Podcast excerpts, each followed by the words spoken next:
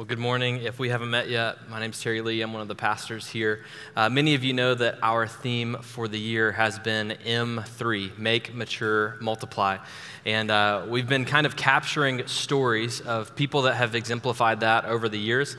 Uh, I know that that is many of you, but we have just the privilege of sharing a couple of those stories. And uh, I think Caden is such a unique example. Caden is a guy that I met. Where is Caden right now? Sorry. Yeah. Oh, he's in the back. There we go. Uh, so Caden came to the Oaks as a freshman, uh, started going to one of our missional community groups, and I think since he began at the Oaks, he has now led three missional communities and multiplied two of them, right? Uh, so, so we, we love just the opportunity to uh, see the way that God is using you um, and, and to say, Lord, how can we be a good steward of uh, what you've entrusted to us? And I know that is the story of so many of you. One of the questions that we as elders at the Oaks love to answer that maybe you're wrestling with is what is my next step? Uh, what is my next step? What could God be calling me to? Uh, just so we don't put you where we need you, but where you need to be so that you can best use your gifts for the kingdom of God. And uh, we've been able to do that so many times here at the Oaks, and we're excited about uh, the future and just knowing uh, the way that God has gifted you and entrusted you to our church to be faithful with this mission of Jesus to make and multiply disciples. Now, with that being said, uh, we're going to continue our study through the book of Titus. We're actually going to finish chapter one of Titus this morning. So, last week we looked at the positive attributes and uh, you know what should not be said of a godly leader. So, we looked at what a godly leader is who teaches the truth. And then today is kind of the flip side of that coin. Uh, so, what should we be aware of whenever it comes to false doctrines that are taught? Um, what, what things, what controversies should you seek to avoid? Ultimately, not just so that you believe the right things, but so that you trust the God who is the truth, who is truthful. And so we're going to look about look at that a little bit today. Now, as I was working through this sermon this week, I was reminded of uh, something that took place whenever I was about 10 years old, and I'm not sure if I've even thought about this story since I was like in elementary school. But uh, you know, I was going to a fairly small church growing up, and uh, I had gone to see a movie with some kids that were older than me. They were like in middle school, so I was just like glad to be included. And among us was the youth pastor at our church. So we go to see this movie. I don't remember anything about the movie that we saw, but I do remember what happened right after the credits of the movie played. Uh, you know, here I was just trying to fit in, and the youth pastor leaned over and he said, Do you guys want to see another movie?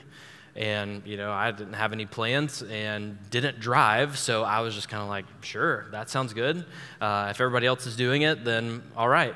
Now, what I didn't know is that there's something called a double feature. Do you know what that is? It's, it's whenever you just kind of sneak out of one movie and then you sneak into another like movie that's you know about to start or already going and you don't pay for it you don't go out into the lobby and buy another ticket or anything like that you just sneak in and it's called it's called a double feature now raise your hand if you i'm just kidding but but I was, but then I was like, well, I don't want to be the stick in the mud here, and uh, and so we we go and see this other movie, and I have no idea what it was, but I was like, well, the the youth pastor said that like it was fine, so I guess it's okay.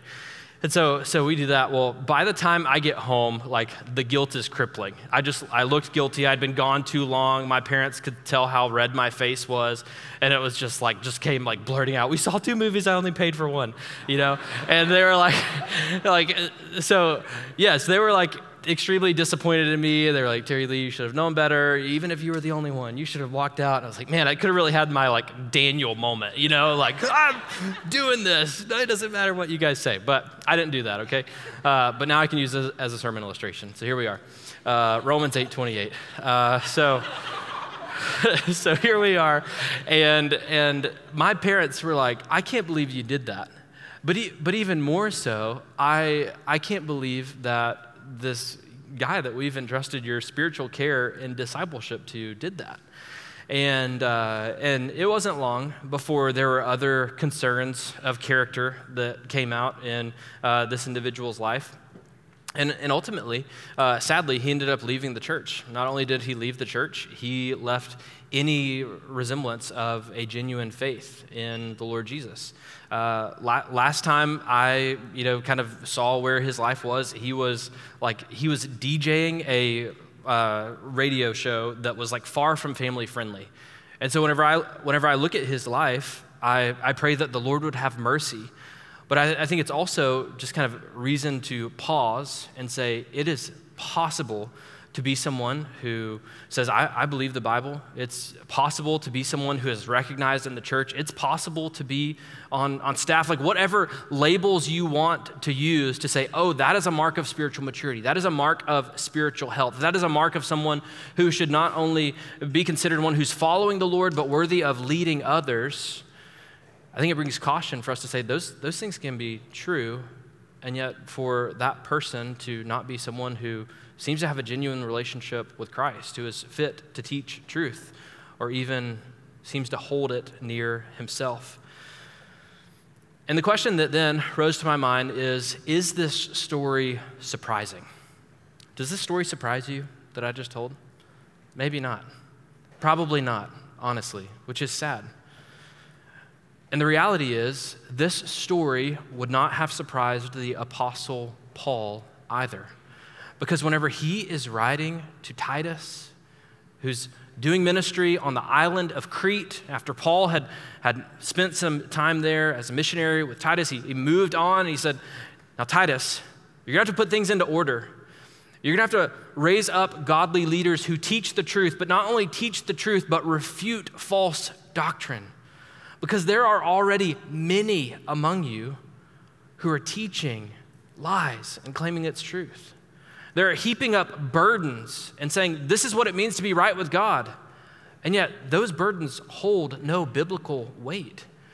Uh, they're, they're trying to appeal to the itching ears of their hearers without any disregard for the holiness of God in the scripture that He has given. With that little bit of background, let's look at verses 10 through 16 as a picture of those that are to be rebuked those who are teaching false error and ultimately point to the truth that God has given us in His Word. Verse 10 says, For there are many who are insubordinate, empty talkers, and deceivers, especially those of the circumcision party. They must be silenced, since they are upsetting whole families by teaching for shameful gain what they ought not to teach. One of the Cretans, a prophet of their own, said, Cretans are always liars, evil beasts, lazy gluttons. This testimony is true. Therefore, rebuke them sharply that they may be sound in the faith, not devoting themselves to Jewish myths and the commands of people who turn away from the truth. To the pure, all things are pure, but to the defiled and unbelieving, nothing is pure. But both their minds and their consciences are defiled. They profess to know God, but they deny Him by their works. They are detestable, disobedient, unfit for any good work. My, my charge to you as we look at this passage is simple, and it is this hold fast to the truth and avoid false doctrine. Hold fast to the truth found in Scripture and avoid false doctrine we read here that many claimed to be followers of Christ. Many claimed to be teachers of God's word. We, we see that right there in verse 10. And yet, how are they described? As insubordinate. They won't submit to God's word. They're empty talkers. What they're saying sounds eloquent and yet holds no weight. They're deceivers. They say things that are simply not true. In verse 10, we're told that they should be silenced. Why? Because they're upsetting whole families, and the motive of their teaching is shameful gain. They're trying to uh, extract money from the people that they were teaching. They're twisting their doctrine to take advantage of others. What we find in verse 14 that they devoted themselves to Jewish myths, to the commands of people. They were turning away from the truth. And finally, in verse 16, we see that they are detestable they're disobedient and they're unfit for any good work. We find that even in a, a, teacher, there is this relationship between belief and practice, between orthodoxy, right doctrine, and orthopraxy, right practice. And we'll see that this morning. Now, what I want to do briefly is walk through verses 10 through 16, make some observations, and then we're going to look at three facts by, by way of application toward the end of the sermon, just so we know where we're going. Now, I know that kind of structure can make the note taker in the room say, What do I do for the first half of the sermon? And so let me help you. Uh, you can just kind of write verse 10 and then any kind of you know words that you want to jot down in that so we're going to look at the word many why because there were many who were false teachers in that time. So you might want to just put like many in quotes and then write some notes by it. Good to go? Awesome. Now as we get to verse 10 the threat of the church becomes obvious. Uh, we would almost assume that as paul is going to write this letter to titus he's going to say hey there are, there are a lot of people who are on the island of Crete who worship the god of Asclepius or worship the god of Zeus. And so you need to stay away from the pagan temples. Uh, you need to make sure that uh, you're not falling into the idolatrous practices. Now, certainly, the, you know, just kind of rampant cultural sin was a threat to the church. And yet, Paul is going to warn Titus and those who would read this letter that the greatest threat to the church were actually those that claimed to be Christian teachers inside of it. Think about this for a moment.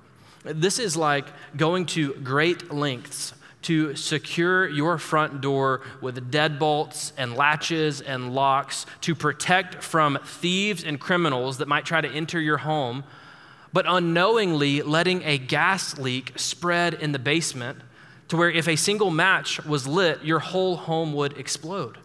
Paul, Paul is saying it is that kind of level of seriousness in which I am writing to you. Because it's not like there's just a couple here and there. No, he says that there are many in verse 10 who are insubordinate, empty talkers, and deceivers, especially those of the circumcision party. Now, here I want to dive into context for just a little bit because uh, he labels most of the people in this group, he says, especially those of the circumcision party, he labels them as the circumcision party, and this is not the only place that we see them in Scripture. Uh, we find them in Galatians 2 as well. Now, you could probably tell from the name that what they taught was that someone not only had to believe in the gospel, trust in the death and resurrection of Jesus for forgiveness of sins and eternal life, it was not only trusting Jesus, but then they had to kind of follow the covenant rite of Judaism, which was circumcision.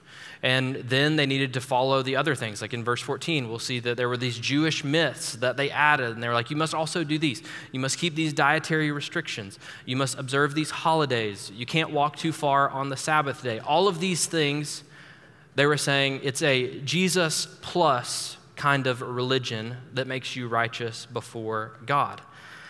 Now, here's the interesting thing these guys would not have only brought false teaching into the church, they would have particularly had a target on Titus. Now, why is that? Well, Galatians 2 3, Paul writes, Titus, who was with me, he's talking to the church in Galatia, he says he was not forced to be circumcised, though he was a Greek. Now, Timothy, we know, had a Jewish mother and a Greek father. And so whenever Paul is uh, you know, advising Timothy as to what to do, he says, so that you're not a stumbling block, you need to be circumcised. It is right that Timothy is circumcised so that he's not a stumbling block. But whenever he speaks to Titus, he says, You have two Greek parents. Uh, there is nothing that would make you a stumbling block. You are completely uh, right with God based upon the gospel, so you don't have to observe this covenant rite of Judaism.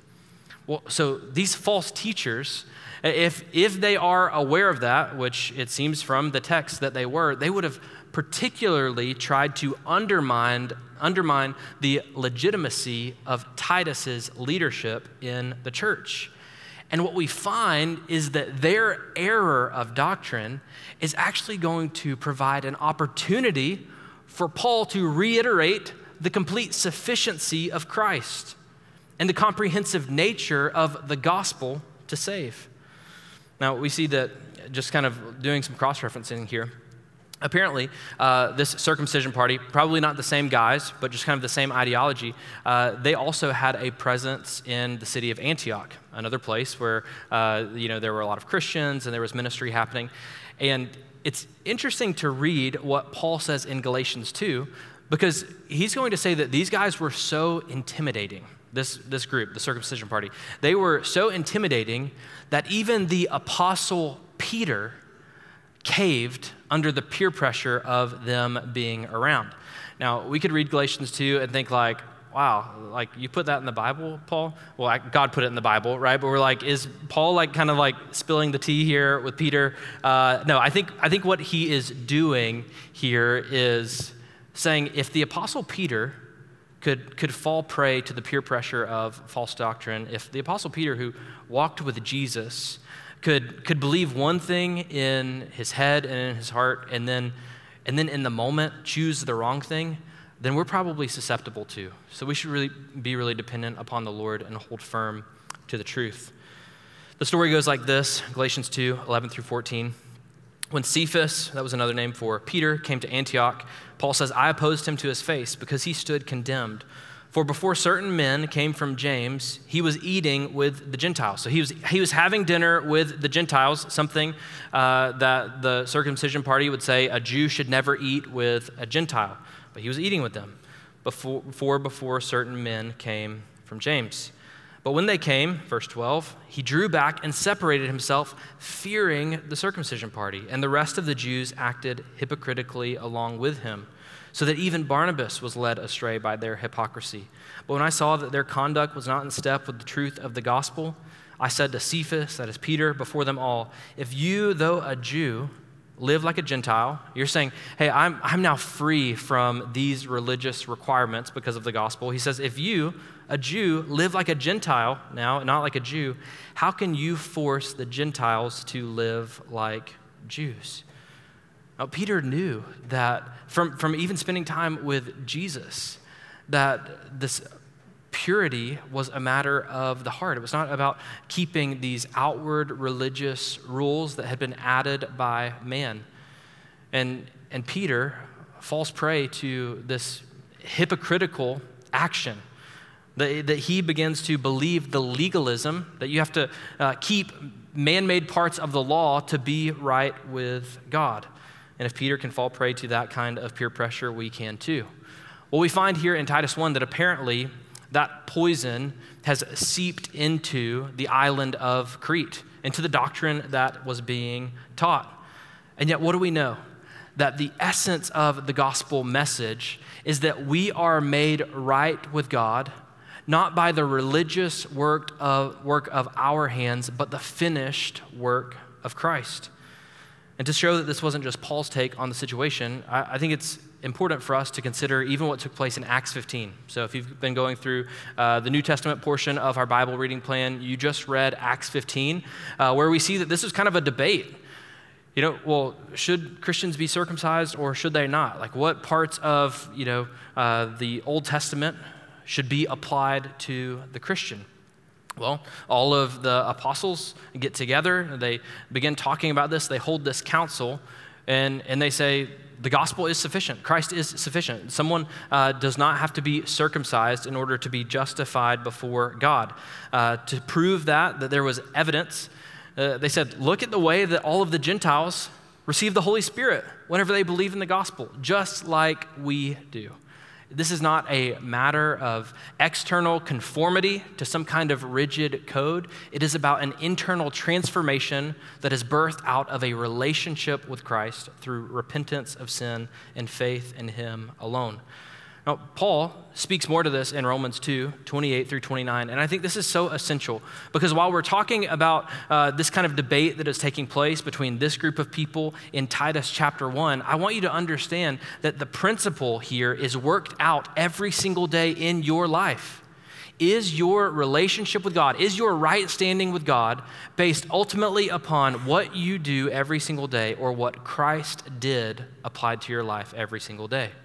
Well, Paul in Romans 2 28 through 29 speaks specifically about the heart, saying, For no one is a Jew who is merely one outwardly, nor is circumcision outward and physical, Now, that would be a perplexing statement for someone who, who would say, No, if, if you're not circumcised, you are not someone who is being obedient to God. Well, what does he say? Being a Jew, being, being a person who belongs to God, is one inwardly. And circumcision is a matter ultimately of the heart by the Spirit. So your heart is circumcised, made new by the Holy Spirit, not by the letter. His praise is not from man, but from God. And you're like, whoa, what is this New Testament teaching that Paul is coming up with here? Well, the interesting thing is that he is actually quoting from Deuteronomy 36 that, that this same language, that the heart would be made new, comes from Deuteronomy 36.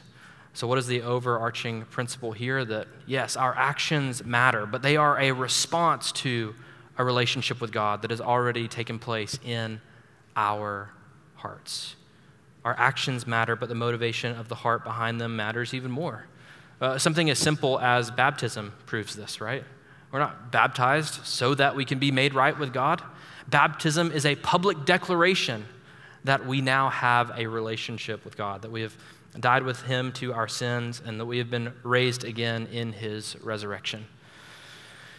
So, so here we see that they're kind of heaping on these religious traditions to be right with God. And what is Paul going to say? Well, he's very clear in verse 11. He says, They must be silenced. They must be silenced. Uh, the word here could almost be translated muzzled. He is like a shepherd who represents the good shepherd who is Christ. And he is protecting the flock of God from ravenous wolves. He says they must be silenced since they are upsetting whole families by the teaching for shameful gain what they ought not to teach. Now, the, the word that is used there for whole families, uh, we could also interpret that as households, and that's unique because, as I said before, there could have been up to like a dozen churches throughout the island of Crete at this point. This was not just written to one church on the island of Crete, but written to Titus to then lead many churches and establish elders in all of those churches.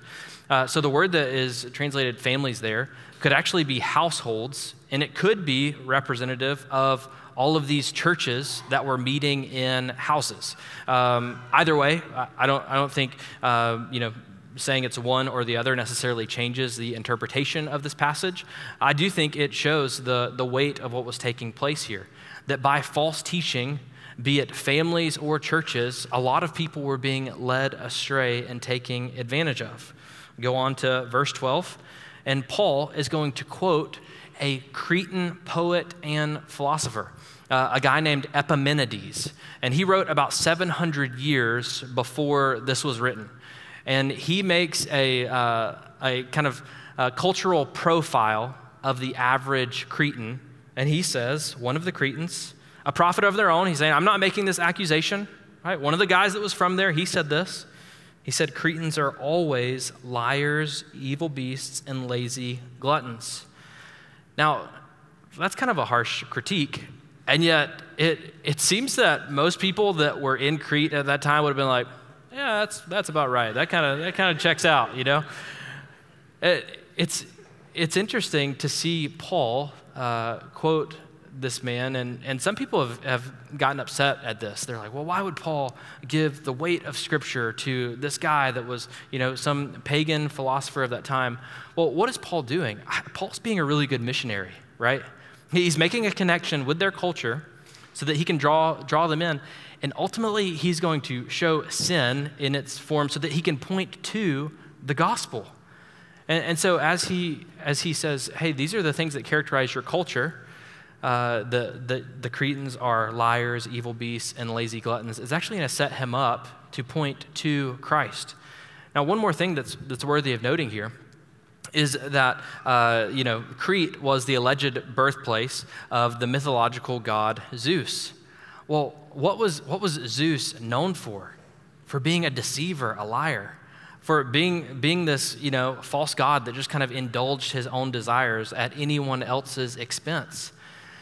And, and what we find in the island of Crete that I think applies everywhere is that whatever you behold as good is what you become whatever you behold as ultimately good and right, you begin to take on those characters and traits. And we see that play out in Crete. Now, the critique that Paul levels here is ultimately against the false teachers because he's going to say, well, Cretans are always liars, evil beasts, lazy gluttons. And this testimony is true, but it is true of those who claim to be Christian teachers in this culture. Uh, he is calling out this threat from the Judaizers, from uh, the circumcision party, from those who are heaping up walls upon God's people that will ultimately burden them, exhaust them, and lead them to look away from Jesus. Now, these are some of the false doctrines in their time. I, I think right now, uh, just quickly by way of application, we should consider some of the false doctrines uh, that can enter into the church today. Some of these dangerous doctrines, just to look at kind of a general sense, would be legalism. Well, what is legalism? It is any time someone adds to the gospel for salvation or anytime someone adds to the gospel to maintain your relationship with God. So, this can be things like Jesus plus attending Mass every week, Jesus plus getting baptized, Jesus plus becoming a church member, Jesus plus becoming, uh, being a member of a serve team, now, we would say, hey, it's good to go to church every Sunday. It's great to be baptized if you're a follower of Jesus. We would love every person to be on a serve team, but those are not things that you do to earn God's favor, like it's some kind of law that you have to keep to be right with God. Those are responses to your relationship with God. Um, one form of this could even be something like the prosperity gospel, right? It treats God as a divine vending machine. It says, Lord, I'm going to do this, I'm going to give this, I'm going to pray this, and then you've got to give me this right? That is ultimately a works based way of thinking about God. Not only that, there is the dangerous doctrine of license, also known as antinomianism. And antinomianism is just a way to say anti law. This ultimately abuses God's grace by saying, it doesn't matter how I live, because God is a God of forgiveness, God is a God of love, so I can live however I want, and I know that He will ultimately be okay with it.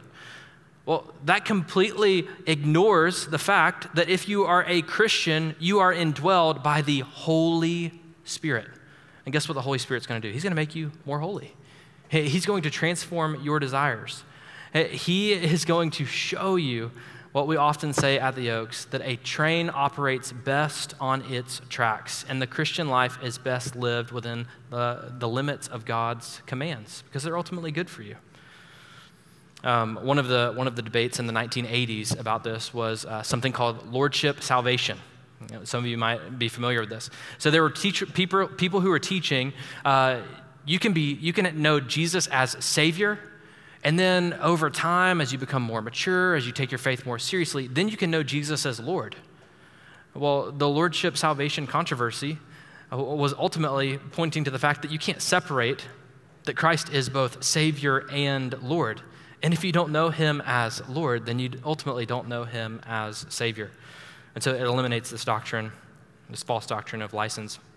And then finally, syncretism. Uh, what is syncretism? Uh, we, could, we could talk about more, but I'm just trying to hit kind of the broad ones. This is assimilating um, unbiblical cultural views into your Christian faith and practice and, and just simply saying, well, uh, the way that the Bible commanded not to do these things or to do these things, uh, that was limited to their cultural context. These things are outdated now. We don't have to necessarily live like that anymore. Paul didn't know we would be dealing with these issues. And it's just kind of this blend of secular culture and Christianity that is ultimately not going to glorify God.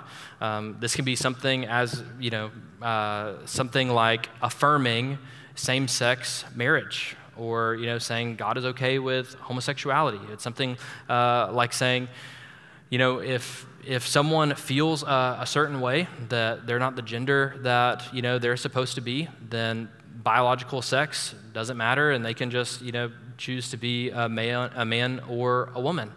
Now what we want to say to that person is we love you. We believe that the fall sin has entered the world and destroyed all things And one of the ways that we express love is by speaking truth with gentleness and respect. Uh, we recognize that sin has distorted the way that all of us think, and that God's plan is restoration. Uh, we can, we can look at things in our culture and point to the Lord who redeems without just saying, well, this is a hard truth, so we're just going to accept it and act like it doesn't really matter. Now, here's the, here's the bigger issue, I think, whenever it comes to syncretism is maybe not on some of those hot button topics, right? Because I know that we all held our breath while, while I was even talking about it right now, right? Like, what's he going to say? Like, is this going to turn into a soundbite? Like, um, but I think the question for each of us in the room is Is my life shaped more by my commitment to Christ or the culture that I live in? Right? So, so whenever, whenever you're at work, or whenever the car in front of you immediately stops and you have to slam on brakes, what's the first word that comes out of your mouth? I mean, does that reflect your commitment to Christ or the culture you live in? Think about your view of dating, of marriage, of sexuality. Right? Would, would you say God has created sex as a gift? That is limited to the context of husband and wife. And outside of those confines, it, it, is, it is not to be indulged through the things I look at or the way I act or the way that I treat someone who maybe I'm just engaged to or dating. Perhaps that's where we, we let this idea of syncretism creep in whenever we think about the way that we discipline our children, right? Whenever we think about the books we read or the things we watch. And, and I am in no way just trying to heap up like commands for the, for the sake of having commands. What I'm trying to do is just simply provide an opportunity to where the Holy Spirit can speak to you, to where you can assess some of these areas in your life. Why? Because I, I long for you to enjoy a life of abiding in Christ and walking in obedience to Him. And so we look at these dangerous doctrines and realize that they were just as present in Paul's day as they are in ours, and vice versa. So, what does Paul command Timothy to do? He says to rebuke them sharply that they may be sound in the faith. Now, here we see the, the intended goal, right? It is to rebuke these false teachers. So we, we can't take the approach where it's like, oh, like we don't want to be judgmental, we want to be non confrontational. Uh, so whenever there is someone who's saying, this is what God's word says, or this is truth, and they're completely off base, we should rebuke them. But rebuke them in a way that ultimately leads to what goal? That they may be sound in the faith, verse 13 says. We're winsome in our rebuke. Uh, we go as a, a, brother or a sister to the person who is teaching false doctrine, or if we hear some, that someone has fallen prey to false doctrine, that we seek to rebuke them with gentleness, respect, and kindness, confront them with the truth. Why? So that they ultimately may, may be turned to the truth and that they would be sound in faith. In verses 13 through 14, we see the seriousness of uprooting these false teachers. And it reminds us of what Paul wrote at the very beginning of this letter. Why does he say that he is writing the book of Titus? Verse 1 For the sake of the faith of God's elect and their knowledge of the truth, which accords with godliness. Why is that? Because where there is a lack of knowledge, there is an abundance of spiritual confusion. Where there is a lack of knowledge of the truth, then there is an abundance of spiritual confusion.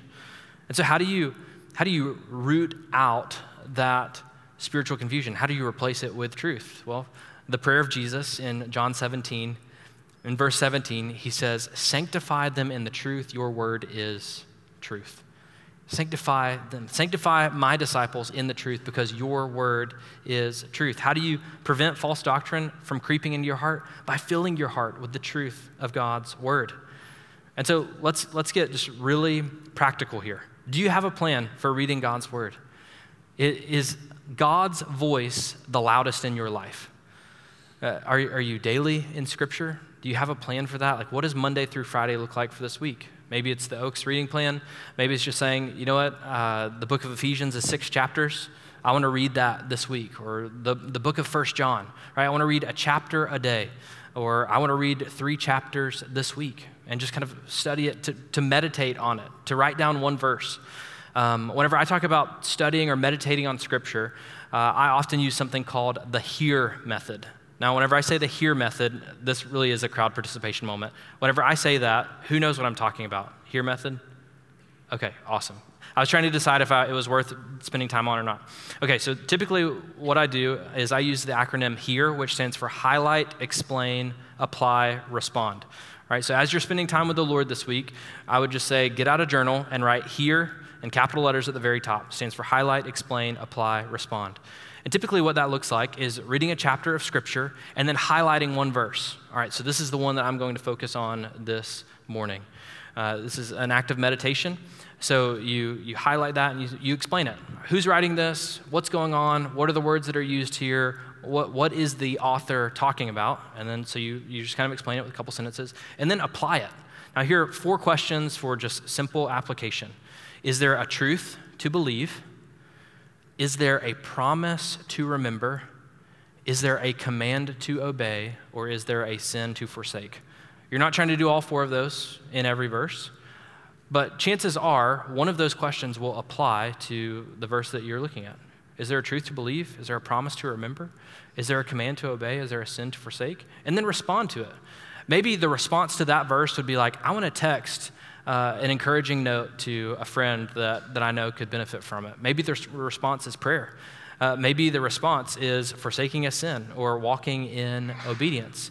But that's a great way to build yourself up in the truth so that you don't fall prey to false doctrine. Now, our moment by moment need for God's word is constant. Now, many of you are uh, familiar with the iconic bridge, uh, the Golden Gate Bridge in San Francisco. The colors, you know, this international orange is what it's called. It's beautiful. Now, what I recently learned is that that bridge is constantly being painted. Right? So there, there is a team of 34 people, and their sole job is to constantly paint the Golden Gate Bridge, that iconic orange color. Uh, so the moment, it takes about two years. So the moment that they paint the last piece, the next day they go into work and they begin painting right where they started again. They just over and over again. Now, why do they do this? They don't simply do this to, you know, make sure that it maintains its iconic color. They do this because the bridge is suspended over the Pacific Ocean. And one of the things that the Pacific Ocean is known for is saltiness. And that salt is constantly seeking to erode the bridge. And if that bridge was not constantly painted again and again, it would eventually begin to break down. It would eventually become unusable. And it would be a danger to every single person that crossed it. And as I considered that and considered the necessity of constantly reading God's word, I was reminded it doesn't matter if you read that verse two years ago. It doesn't matter if you heard that sermon preached a year before. It doesn't matter. We constantly need to paint over our hearts with the words of Scripture. We need to paint over every lie that we're tempted to believe. We need to paint again to refresh the truth of God's grace and mercy to those who know Him. We need to paint these promises on our heart afresh. And the work of doing this this side of heaven will never be finished until we see the Word, who is God, face to face. I think I, I can't help but also look at this passage and ask the question when it comes to this, this idea of falling prey to the commands of people that we see in verse 14. He says, uh, that they may be sound in faith, not devoting themselves to Jewish myths and the commands of people who turn away from the truth. The question becomes can you distinguish between what is just the command of a person and what is true doctrine that is in alignment with God's word? If you're thinking, I, I don't really know where to begin, um, I want to just kind of, you know, uh, present a simple tool that we have developed at the Oaks, and it's our statement of faith right? We often walk through it in, in, our starting point class, and some people almost look at a statement of faith. This, this is me, right? Whenever I was like first looking for churches when we moved to Louisville, I, I read through it and I was just kind of like, okay, do I agree with this stuff or do I not? Okay, this seems to check out, I'll go here, right? And then it's like you never look at it again. But a couple years ago, if you were here whenever we revised the Oaks Statement of Faith, we, res- we revised it a, with a goal in mind. Um, not because we were changing anything that we believed. Literally, nothing that uh, was written in the Statement of Faith changed, but we revised it in order to make it more accessible, uh, to make it clearer, and to make it a tool for your personal growth and the discipleship of others. So you'll find that the language in our Statement of Faith is very readable, it's very comprehensive. And then at the end of each of those 12 statements, just short paragraphs, there's like 15 to 20 passages of Scripture so that you, in your time with the Lord, can say, you know what?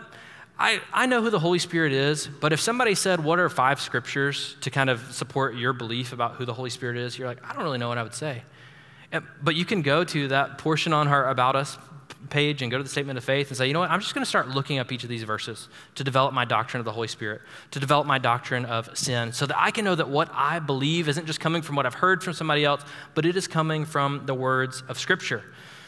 Now, then, then people begin to think, well, well, I've got views on a lot of things that maybe aren't even in the statement of faith. So, what do I do with that?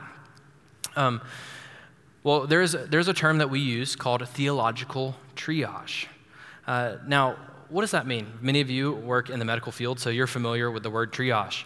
If two people walk into the emergency room at the same time, and one of them has a sprained ankle and the other one has a bullet wound, uh, who do you treat first? Well, you don't say, well, the guy with the sprained ankle hobbled in here first, so obviously he gets first dibs. No, you say, uh, the bullet wound is much more urgent. This is a top tier issue, so we're going to handle that first. Well, theology is the same way. And so you can think about theological triage in kind of four tiers. So, tier one are Christian convictions. What does a Christian have to believe to be Christian? These are things like Christ's resurrection was a bodily resurrection. He wasn't just spirit whenever he rose again. Uh, these are things like we are saved by grace alone through faith alone, not by works of our hands. Uh, those are Christian convictions. Then there are um, like denominational convictions, right? This is probably determine the church that you go to. Uh, these are issues like infant baptism versus uh, you know an immersion adult baptism. These are things like uh, you know can females be pastors or not? Things like uh, speaking in tongues. Do people speak in tongues or not? Things like reformed theology.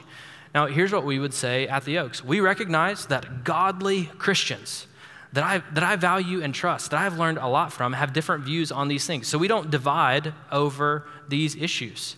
But we say it would probably determine the denomination of church that you're a part of.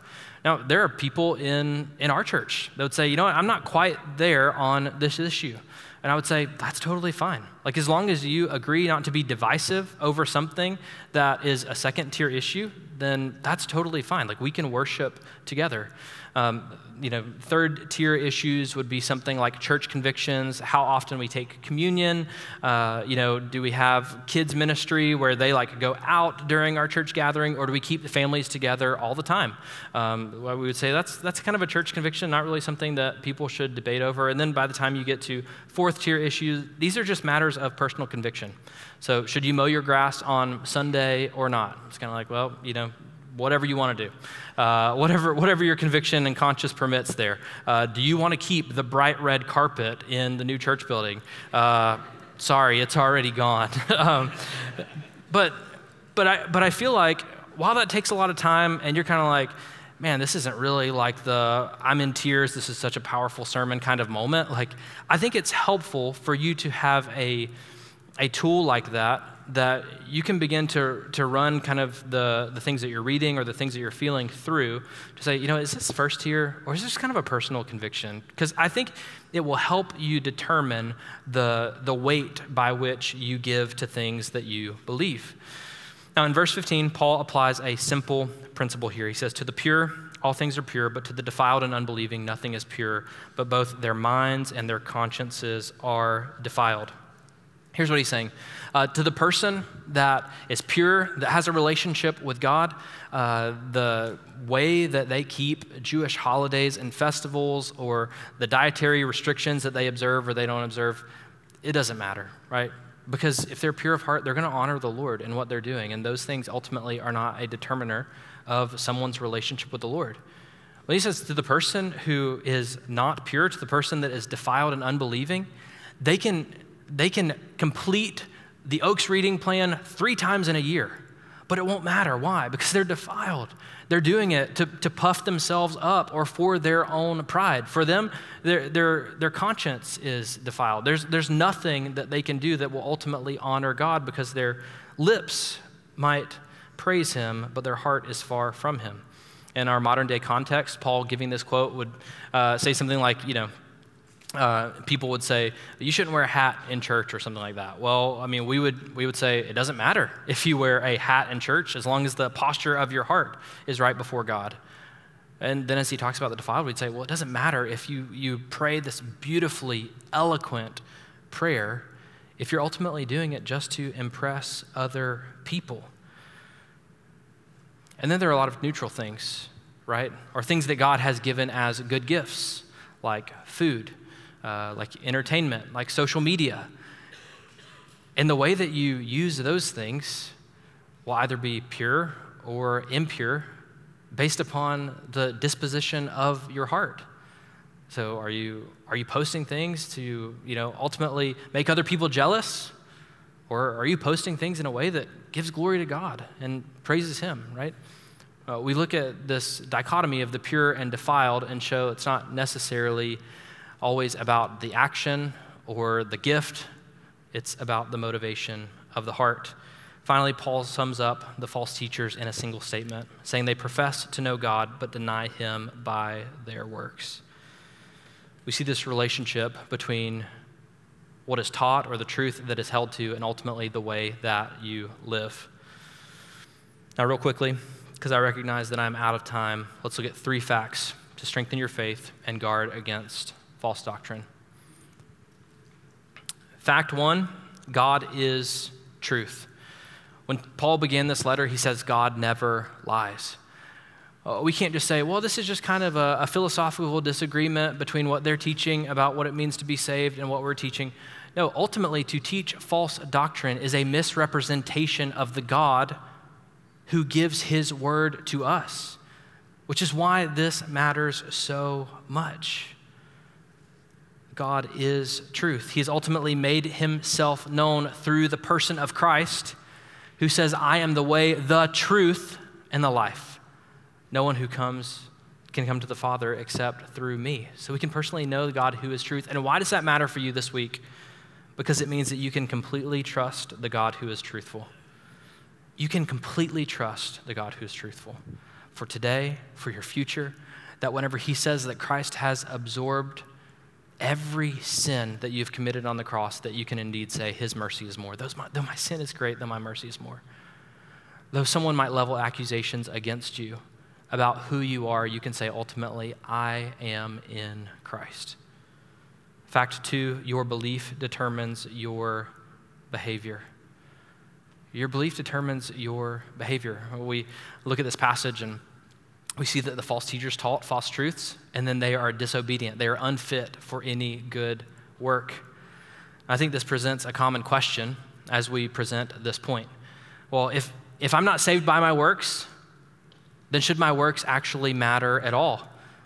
That's kind of the, the picture that Paul is painting in this letter. In Titus 2.7, he says, be a model of good works. 2.15, he says that God has made you a people for his own possession who are zealous for good works. In 3:8, he says, "Be careful to devote yourself to good works." In 3:14, he says, "Let our people learn to devote themselves to good works."